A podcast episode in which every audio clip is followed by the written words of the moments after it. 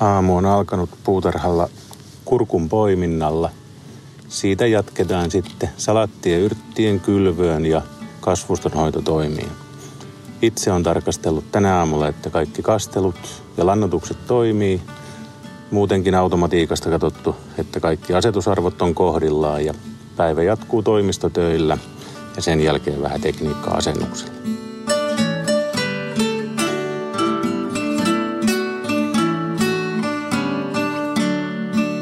Tervehdys, kuuntelet Jalat maassa podcastia.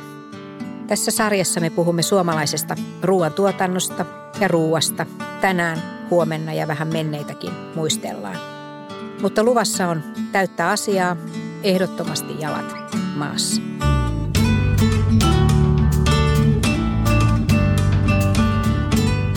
Minä olen Jaana Pusukalliomaa ja metsätalousministeriön kanslio päällikkönä ja tänään mulla on ilo jutella lohjalaisen Toni Tannerin kanssa, joka jos kuka, niin tuntee suomalaisen kasvihuonetuotannon.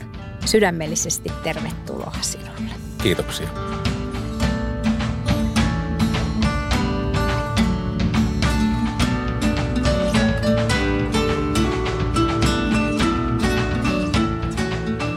Teillä on jännä yrityksen nimi sun tota, kumppanis äh, kanssa, Horti Herttua. Mistä tämmöinen nimi on tullut? Onko se joku perintö vai onko se teidän kaverusten keksimä nimi? Kyllä se on ihan meidän kaverusten keksimä nimi, eli juttu juontaa juurensa tonne reilun 20 vuoden taakse. Me ollaan tota, mun yhtiökumppanin kanssa vanhoja kurssikavereita tuolta Lepaan puutarhakoulusta. Ja Lepaan kasvatteja. Kyllä näin. Ja tota, siellä sitten heräsi ajatus oman yrityksen perustamisesta. Molemmilla on puutarhuritausta niin, että vanhemmat on jo viljellyt kotitiloillaan kukkia ja, ja kasviksia ja, ja sukupolvenvaihdos ei ollut silloin ajankohtainen kummankaan kotona, niin päätettiin sitten perustaa niin kuin oma yritys ja, ja siinä mielessä puhtaalle tontille, eli, eli hankittiin maapala, rakennettiin kasvihuoneet ja aloitettiin siitä, niin kun ei olla veljeksiä, ei ole samaa sukunimeä, ei muuta, ei, ei voida käyttää tämmöistä perinteistä tapaa muodostaa puutarhalle yritykselle nimeä, niin kyllä se aika siinä mielessä mielikuvituksen tuote. Tietysti Horti kuvaa mm. puutarhataloutta siinä, kun Agri perusmaataloutta ja Herttua mielsimme sen sellaiseksi reippaaksi ja rehelliseksi herrasmieheksi, mikä, mikä vähän henkseleitä paukutelle, mutta hyvällä mielellä töitä tekee. Eli, eli, ja se sointui hyvin siihen, että kyllä se on ihan puhdas mielikuvituksen tuote. Joo, hortikulture, näin, näin ymmärrän, niin kuin on agrikulture, niin on hortikulture. Mä itse nimittäin ajattelin tästä herttuasta, että kävikö teillä mielessä jotain tämmöistä – historian havinaa. Eli tota, jos me mietitään niin kuin kasvihuone tuotantoa ja mulla itselläni on tosi pieni kasvihuone, jossa mulla vähän omaa tomaattia ja kurkkua ja vähän erilaista yrttiä ja, ja muuta on, mutta mä oon aina unelmoinut tämmöisestä niin kuin orangeriista, eli semmoisesta perinteisestä tota, britti imperiumin ajasta hienosta tota, kasvihuoneesta ja, ja Suomessa se on taipunut tämmöiseksi – oransseriksi, ansariksi, niin mä ajattelin, että kun te on herttua, niin onko teillä, teillä tota ajatuksena ollut joku tämmöinen historiallinen britti-aikatyylin herkule tai Hercule Poirot, jossa on näitä hienoja orangeriita, että, tai mitä mieltä sä oot tämmöisestä historiasta, että onhan Suomessakin kasvihuone tuotannolla on aika pitkä historia, että kyllähän näitä orangeriita on ollut, ollut tota jo 1600-luvulta astikin, että, että aika harva varmaan – tietää, että jossain Turun Akatemiassakin on ollut näitä tämmöisiä talvikasvihuoneita 1700-luvulla. Että, et tota, et en tiedä, onko tämä vaikuttanut teidän ammatinvalintaan vai tuliko se tästä perheen kautta? Kyllä se varmaan verenperintönä on tullut, että joskus on leikkisesti sanottu, että kyllä tämäkin mielenvika kulkee, kulkee suvussa. Hyvä niin, en, en osaisi muuta tehdä tai en voisi kuvitella muuta tekeväni tuohon historiaan sen enempää en osaa ottaa kantaa, että, tota, että juontaako nimi juurensa siitä, mutta sitten kun tämä maapaikka löydettiin, niin on myöskin nimetty Herttuan tilaksi ja nykyään tosissaan meidän tuotteet tulee suoraan Herttuan tilalta. Eli, eli tota, kyllä se sille on kuitenkin omaa mielikuvituksen tuotetta, mutta kenties siinä on vähän, vähän sitten tullut vahingossakin sitä historiahavinaa mukaan. Joo. Eli kasvihuone tota, vihanneksia tuotetaan Suomessa noin 100 miljoonaa kiloa vuosittain ja, ja tämä tuotantoala 250 hehtaaria niin kertoo omaa kieltään, niin mitäs kertoisit omasta tilasta, minkä kokonen tai ja myös sitä, että mitä te viljelette. Tiedän, että te olette tämmöinen pääkaupunkiseudun lähituottaja, jos semmoista termiä voisi käyttää, mutta kerropa vähän, millainen on teidän kasvihuonetuotanto. Eli meillä on kasvihuoneessa viljelypinta-ala semmoinen noin 8000 neliöä, eli jos puhutaan 0,8 hehtaaria, helpompi suhteuttaa siihen kokonaismäärään. Ja viljellään oikeastaan laidasta laitaan kaikkia kasvihuonevihanneksia. Ollaan siinä mielessä ehkä vähän poikkeuksellinen puutarha tänä päivänä, kun paljon puhutaan, että keskitetään johonkin tiettyyn tuotantokasviin tai niin kuin karjapuolella, että on jotain tiettyä tuotantoeläintä, niin me on pyritty pitää aika laaja valikoima. Eli meillä on tällä hetkellä yli 40 eri tuoteartikkelia viljelyssä. Oho, eikö mikä se aika poikkeuksellista? Että... On ja, ja on tietynlainen kaauksen hallinta sitäkin kautta joka päivä.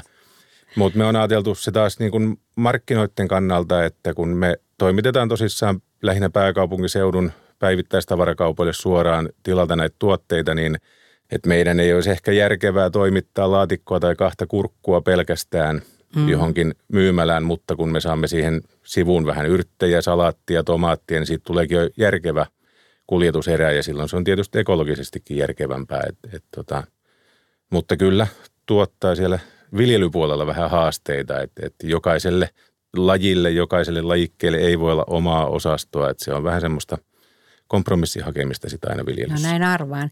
Näin ei varmaan ole aikaisemmin ollut, että te olette tota erilaisia kuin edellinen sukupolvi on, on omassa työssään ollut. Joo, tietysti kyllähän, jos mennään ajassa paljon taaksepäin, niin oli aika yleistäkin, että viljeltiin jopa kukkia ja vihanneksia niin kuin samalla puutarhalla. Se on totta, joo, niin on. Mm. Ja, ja se saattoi niin kuin vuosi rytmittyä niin, että talvella tehtiin esimerkiksi joulutähteä tai muuta sipulikukkia, mitkä pärjäs vähässä valossa ja kesäkaudella viljeltiin vihanneksia, mutta tänä päivänä ne huoneet on jo sinällään kasvihuoneet niin erilaisia eri, eri viljelyyn, että se on niin kuin aika mahdottomuus pystyä sitä niin kuin taloudellisesti järkevästi tuottamaan, niin, niin tota, se on ohjannut siihen, että ollaan joko vihannesviljelmiä tai kukkaviljelmiä. Toki myöskin kasvitaudit ja tuholaiset on yksi tekijä, mikä on ohjannut siihen, että, että tota, keskitytään johonkin tiettyyn. Näin mekin on tietysti keskitytty pelkästään vihanneksiin, että meillä ei ole kukkia. Kyllähän se trendi muuten on, on semmoinen, että useimmat puutarhat tänä päivänä viljelee vain sitä yhtä tuotantokasvia ja, ja tietysti silloin – otetaan siitä se kaikki mahdollinen irti ja opitaan kaikki sen salat mahdollisimman hyvin ja sitä kautta niin kuin toiminta on taloudellisesti järkevää.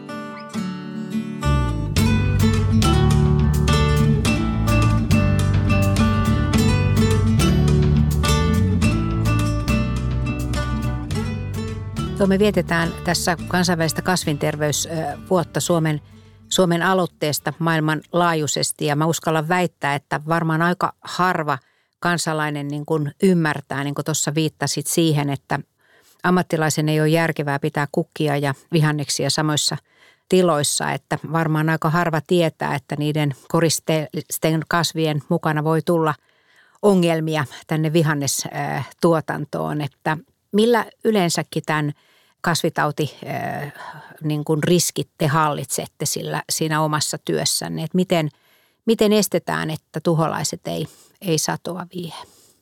Ensinnäkin pitää muistaa meidän pohjoinen sijainti. Se on ehkä yksi aika tärkeä tekijä siinä, että meillä on kuitenkin vielä talvi, on se sitten kylmempi tai lämpimämpi, mutta tavallaan kasvihuoneen ulkopuolelta se on kuitenkin semmoinen aika vuodesta, mikä tavallaan desinfioi sen niin kuin kasvihuoneen ulkopuolelta tulevan paineen. Et se on aika tärkeä meille. Ja kyllähän sitten ihan päivittäisessä työssä, että meillä on hyvin rajattua se, että, että mitä esimerkiksi meidän tarhalle saa tuoda ketä saa tulla käymään. Jos tulee vieraita, niin puetaan suojavarusteet. Mm-hmm. Eli tavallaan pyritään sillä rajaamaan se, että niitä tuholaisia tai taudinaiheuttajia ei tuotaisi tietoisesti mistään kasvihuoneeseen. Sitten tietysti ihan, ihan lähdetään siemen terveydestä, taimiterveydestä, eli meille tulee vaan testattuja siemeniä, joka siemenerä käy läpi testauksen, jossa katsotaan, että sisältääkö ne mitään taudin aiheuttajia. Ja jos näin on, niin niitä ei päästetä markkinoille. Eli ammattisiemenet on tavallaan ihan oma kategoriansa, että me ei voida ottaa esimerkiksi vaikka olisi kuin kivan näköinen tomaatti, niin kaupan tomaatista, esimerkiksi ulkolaisesta tomaatista siemeniä ja alkaa viljellä ensinnäkään. Siitä ei tule sen näköinen tomaatti enää uudestaan. Ja sitten toinen, että me ei voida varmistua siitä, että se on terve taimi. Mm. Eli nämä on semmoisia tietysti tavallaan meille päivänselviä asioita. Jokapäiväisessä rutiineissa tulee nämä vastaan.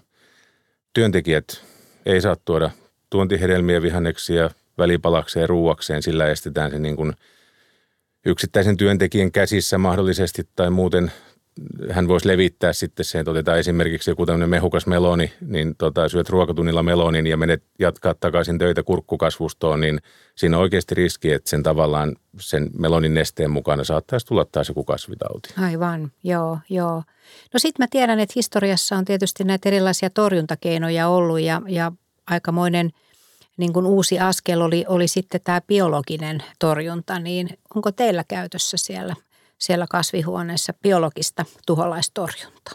Kyllä, meillä on käytössä biologinen tuholaistorjunta niin kuin voisin sanoa, että kaikilla suomalaisilla vihannes, kasvihuonevihannesviljelmillä tänä päivänä.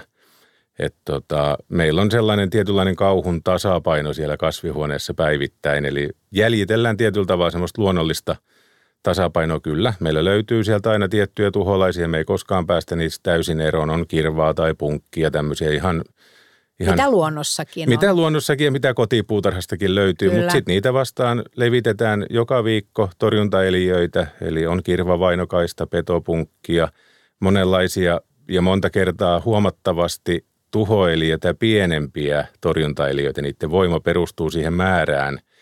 Eli, eli ne, siellä ei syödä toisia pois, vaan, vaan enemmänkin ne toimii sitten niin loisimalla ja, ja sitä kautta mahdollisesti, että tuholaisen munat ei esimerkiksi kehity tai muuten. Mutta se on meille niin kuin ennakoivaa torjuntaa. Se on tietyn ohjelman mukaisesti niitä levitetään sinne joka viikko. Ja jos tietysti niin kuin tuholaispaine kasvaa, niin silloin lisätään näitä torjuntailijöiden määrää, mutta se tavallaan löytyy meiltä jotain tai ei, niin aina niitä torjuntailijöitä kuitenkin sinne lisätään. Se on mun mielestä tosi vaikuttavaa ja, ja vaatii kyllä todellista osaamista, että, tota, että tuholaisen tuholainen tietyllä tavalla, niin kuin tuossa kuvaat, että semmoinen tasapainon löytäminen, niin, niin tota, kyllä siinä varmaan joskus voi mennä pieleenkin, että tuleeko tämmöisiä, että ne tuholaiset kuitenkin ottaa vallan? No ei onneksi meillä ainakaan totaalituhoa ole käynyt. että tietysti sitten riippuen kasvista taas, että että kurkulla ja tomatilla esimerkiksi on tietty kierto, eli kurkkuakin me istutetaan kolmesti vuodessa, siellä ehti olla kolme kasvustoa vuoden aikana, niin on selvää, että jos joku kasvusto on vaikka kärsinyt enemmän niistä tuholaisista, niin pyritään sitten siinä kasvuston vaihdon yhteydessä paremmin puhdistamaan ja desinfioimaan sitä huonetta silloin, kun se on tyhjä. Okei, mäkään en tiennyt, että niitä on kolme kautta. Eli aloitatte sitten heti niin kuin vuoden alussa jo ensimmäisen. Et kuvas vähän tätä vuoden kiertoa, miten se menee. Me kotipuutarhurit nyt kaikki tuota tomaatin ja kurkun taimet ostettu ja ne on helppo sinne kasvihuoneeseen tai tuota ruukkuihin laittaa. Mutta miten teidän vuosi alkaa? Alkaako se sitten ensimmäiset pannaan jo tammikuussa vai miten tämä kierto menee? No meidän tapauksessa, kun tota, viljely on ympäri vuotista, niin se ei välttämättä edes noudattele mitenkään vuoden kiertoa. Okay. Eli, eli mekin pyritään toimittamaan meidän asiakkaille joka ainut viikko se tietty määrä vihanneksia, niin silloin me tietysti porrastetaan sitä istutusta ja sitä kasvuston vaihtoakin niin, että esimerkiksi tänne tullessani tilasin juuri seuraavat taimet, mitkä jaksotettiin taas pitkälle ajalle niin, että meillä on tavallaan koko ajan jossain kasvihuoneessa nuorempaa kasvustoa, jossain on vähän vanhempaa satoikäistä, eli, eli se ei välttämättä seuraa mitenkään sitä vuoden kiertoa. Okei, joo. Ja, ja taas jos ajatellaan salatteja tai yrttejä, niin sehän on tavallaan jatkuva prosessi. Eli, eli joka viikko, useamman kertaa viikossa kylvetään ihan siemenestä tota, uusia alkuja ja, ja tavallaan joka ikinen päivästä kerätään ja pakataan sitten sieltä linjaston toisesta päästä. Että et se on semmoinen niin kuin enemmänkin noin kuukauden puolentoista kestävä prosessi, mikä jatkuu sitten niin kuin tauotta.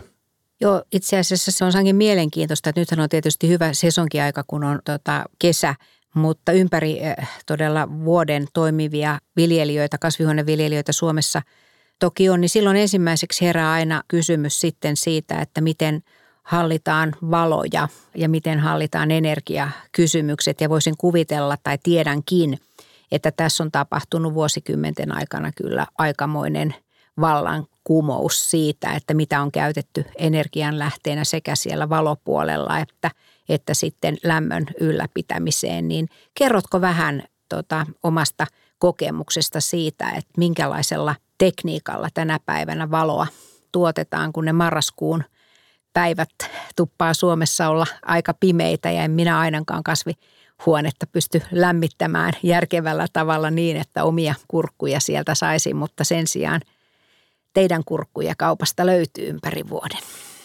Joo, eli tota, kyllähän talvikaudella, vaikka tuossa aikaisemmin mainitsin, että se on hyvä aikaa, se, se luo meille puhtaat olosuhteet, kylmä talvi, niin, niin luo omat haasteensa ja toki silloin sitä energiaa tarvitaan.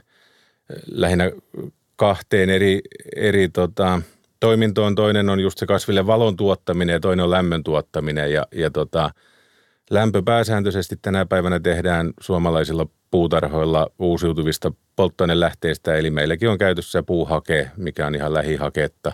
Tulee noin 10 kilometrin säteellä tarhalta paikallisen toimijan toimesta ja on just tämmöistä niin kuin, miksi tämä nyt sanoisi, hakkuujätettä tai tähdettä, että mm-hmm. et, tota, saatu sillä. Aikaisemmin mekin on joskus noin käytetty öljyelämmönlähteenä, niin, niin on päästy siitä täysin pois ja, ja muistaakseni noin 80 prosenttia on pudonnut öljyn käyttö nyt viimeisen 15 vuoden aikana puutarhoilla. Et ja nimenomaan Suomessa, että se on kyllä. mun mielestä ollut aivan älyttömän hieno Joo. asia ja on semmoinen ympäristö- ja ilmastoteko, josta vielä vähän enemmän voisi kansalaisillekin kertoa. Niin me ollaan ehkä monta kertaa vähän liian vaatimattomia. Me, me vaan touhutaan siellä omalla tarhallamme ja pyritään tekemään työmme mahdollisimman hyvin, mutta on totta, että nämä asiat on hyvä tuoda kuluttajien tietoisuuteen, että se on oikeasti ekoteko valita kotimainen tuote jopa talvikaudella. Et, et mutta ehkä kaikkein tärkein tekijä, mikä saa sen kasvisten käytön tavallaan ekologisemmaksi on se, että me on pystytty nostaa satotasoja ihan huomattavasti.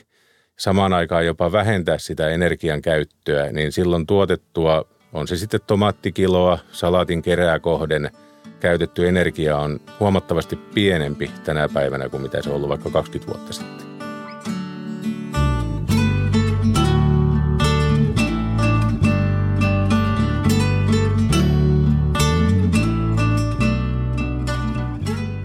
Kerroin sulle, niin mulla on itselläni pieni kasvihuone ja kurkkuja, jotka on minun mielestäni tietysti maailman parhaita, jopa parempia kuin teidän kurkut, mikä on tietysti aina oman suun tuntuman mukainen.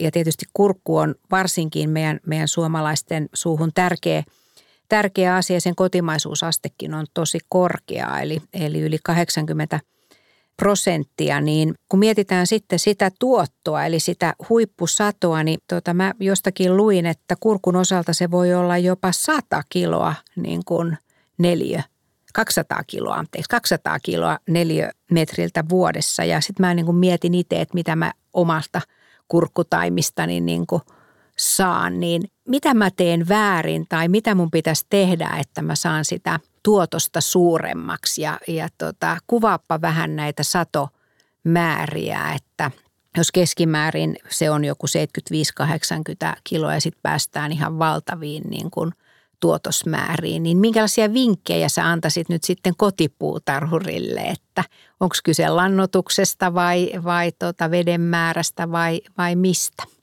Siinä on varmaan vähän, voisi verrata tuota liikuntaan ja urheiluun. Eli, eli jos on tämmöinen kuntourheilija, niin sä saavutat tietyn, tietyn tavallaan tulostason sillä normaalilla tekemisellä, mutta mikä erottaa sitten sen siitä huippuurheilijasta ja maailmanennätyksen tekijästä, niin eihän ole yhtä yksittäistä asiaa, mikä olisi se graalin malja tai se, se ratkaiseva tekijä, vaan kyllähän silloin tarvii niin kuin se jokainen yksittäinen tekijä hio niin kuin äärimmilleen ja olla tarkkana. Ja, ja toki – niin kuin sille huippuurheilijallekin, niin, niin mekin annetaan sille kasville mahdollisimman tarkkaan kaikki se, mitä se tarvii. Eli puhutaan monta kertaa minimitekijästä, eli jos sä lisäät kasville lämpöä ja valoa, niin sitten sillä todennäköisesti on pulaa vedestä tai ravinteista. Jos sä lisäät niitä, jossain kohtaa onkin taas se valo minimitekijä, eli, eli se täytyy niin oikeassa suhteessa osata ne panokset antaa sille kasville, ja siinä on vielä kasvikohtaisia eroja.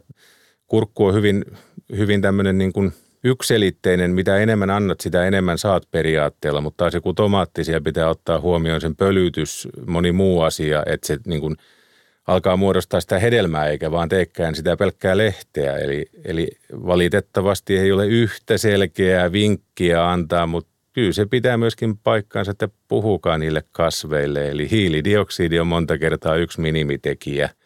Kasvi käyttää siitä lehden ympäriltä hiilidioksidin pois niin kuin ihminen hapen konsanaan. Ja jollei se saa sitä hiilidioksidia, niin tota, silloin ne muutkaan kasvutekijät ei auta. Eli mun pitää ruveta ja siellä lauleskelemaan vieläkin enemmän ja höpöttelemään niille mun kurkuilleni ja tomaateille. Ja kerroit tuossa tuosta pölyttämisestä, niin, niin miten tämmöisessä suuressa ammattimaisessa kasvihuonetuotannossa niin hoidetaan se tomaattien pölyttäminen? Miten se käytännössä tapahtuu? Valtaosa vuodesta hoidetaan se kimalaisten avulla, eli, eli ne on väsymättömiä työläisiä käyvät kukasta kukkaa ja sitä kautta ihan luonnollisesti hoitavat sen pölytyksen.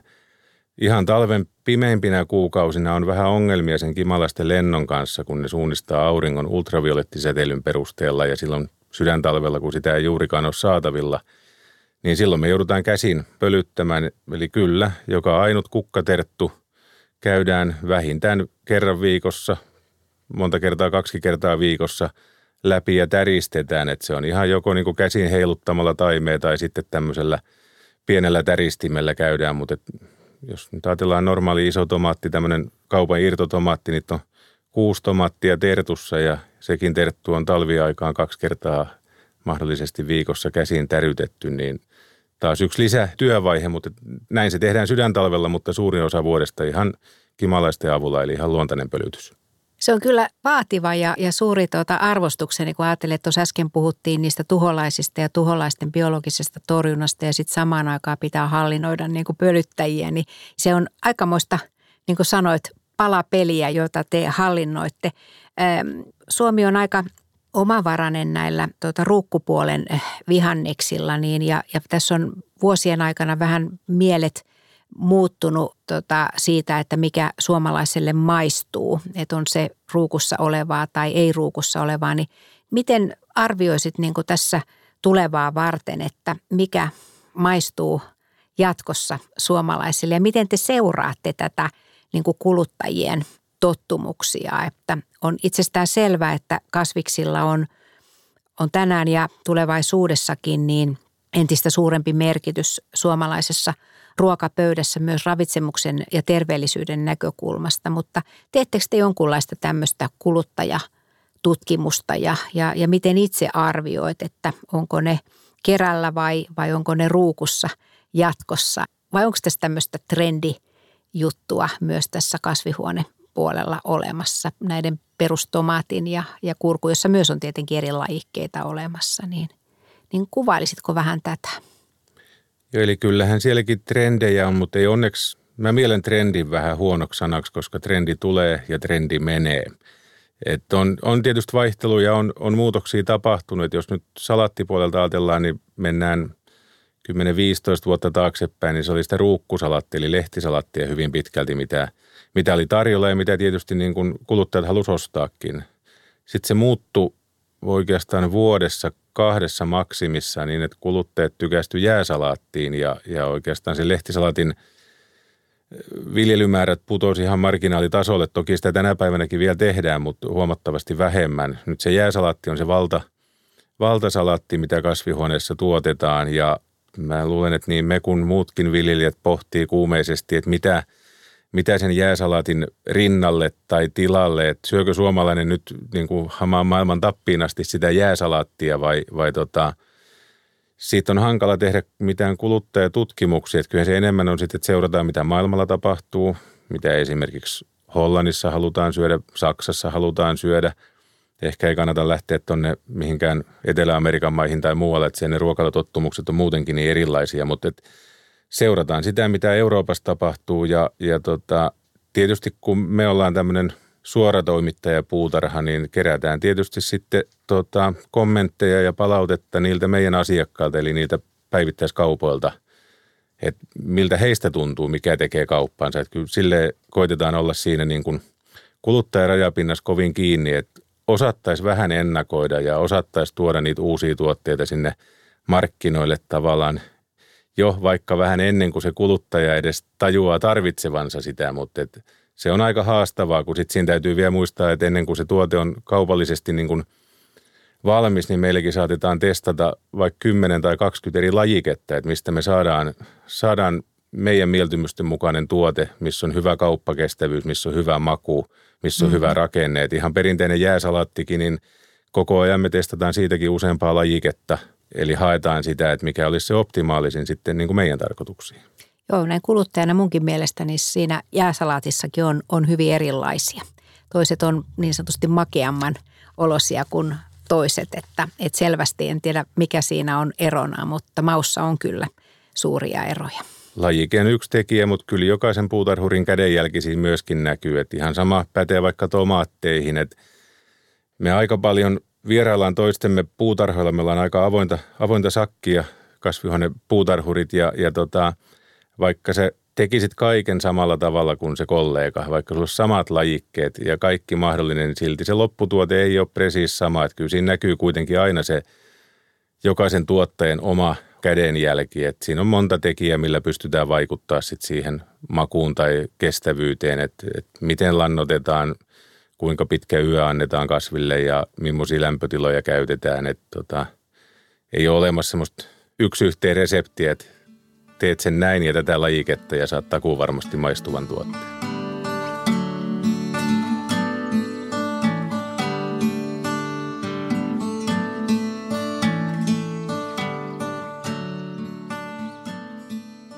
Viime vuonnahan tota, Kauppapuutarhaliitto juhli sata vuotisjuhliaan ja, ja tota, hieno historia. Ja voisi sanoa, että vuosikymmeniä kun siitä läpi käy, niin, niin kehitys on ollut aika – huimaa, johon tässä monessa, monessa tota meidän jutustelussa on jo viitattu, on kyse sitten energiasta tai sitten näistä, näistä tuholaistorjunnasta tai sitten jo ihan pelkästään siitä, että mitä, mitä viljellään ja, ja miten viljellään, niin minkälainen tämä puutarhuriporukka kaiken kaikkiaan on, niin kuin sanoit, että avoimesti vaihdatte kuulumisia, mutta kuinka paljon, paljon pidätte niin kuin kansallisesti yhtä ja, ja yhteyttä ja miten sä näet tämän tuota, suomalaisen kasvihuonetuotannon tulevaisuuden?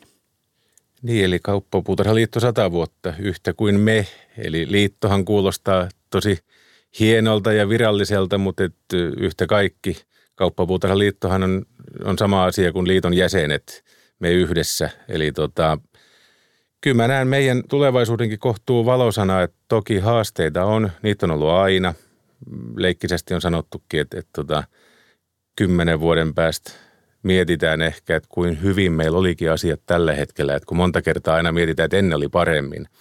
Mutta osattaisiin katsoa se, että kyllä tälläkin hetkellä tietysti haasteita on. Ja, ja tota, mutta kun me ollaan aika yhteistyöhenkistä porukkaa, niin yhdessä tavallaan pystytään olemaan entistä vahvempia. Et jos me jokainen toimittaisi vaan siellä omalla puutarhalla, eikä niinkään pidettäisi yhteyttä tai katsottaisi, mitä ympärillä tapahtuu, niin hyvin äkkiä aikaa ajaisi meistä ohi – ja mä uskon, että se on ollut yksi tekijä, miksi Suomessa on näinkin vahva kasvihuonepuolen viljelys ja osaaminen edelleen. Että jos verrataan meidän naapurimaihin vaikka Ruotsiin, niin tota, me ollaan kotimaisuusasteessa monissa tuotteissa niin kuin tuplaten parempia. Meillä on edelleen tuplaten enemmän omaa tuotantoa ja me pystytään tarjoamaan tuplaten enemmän niin kuin kotimaisia tuotteita meidän kuluttajille. Et kyllä se siitä tulee, että yhdessä tehdään ja yhdessä ratkotaan ongelmia. Et, et tota, sehän on aina kaikkein halvinta oppia toisen virheistä, ettei tarvitse aina kaikkia virheitä tehdä itse. No, se, se on varmasti ihan totta. Oletko sinä onnellinen? Olen varmaan aika onnellinen, että nyt haet varmaan vanhaa kiinalaista sananlaskua, missä sanotaan, että jos haluaa onnellisen elämän, pitää ryhtyä puutarhuriksi rehellisesti sanottuna en tiedä, mitä muuta voisin tehdä. Eli tota, ei se mulle kyllä ole pelkästään työ, kyllä se on aika elämäntapa. Ja kyllä siitä syntyy onnellisuutta.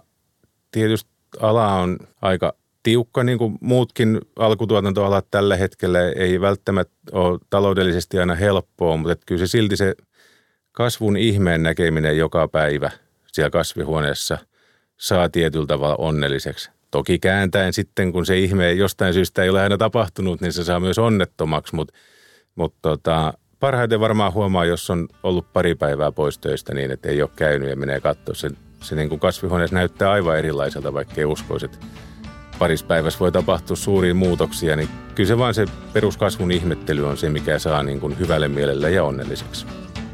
Vastauksesi kyllä vakuuttaa minut, että lämmin kiitos sinulle vierailusta ja kaikkia hyvää tärkeässä työssä ja ajan hengessä eläen ja menneiden sukupolvien ja perheiden työtä kunnioittaen. Kiitos.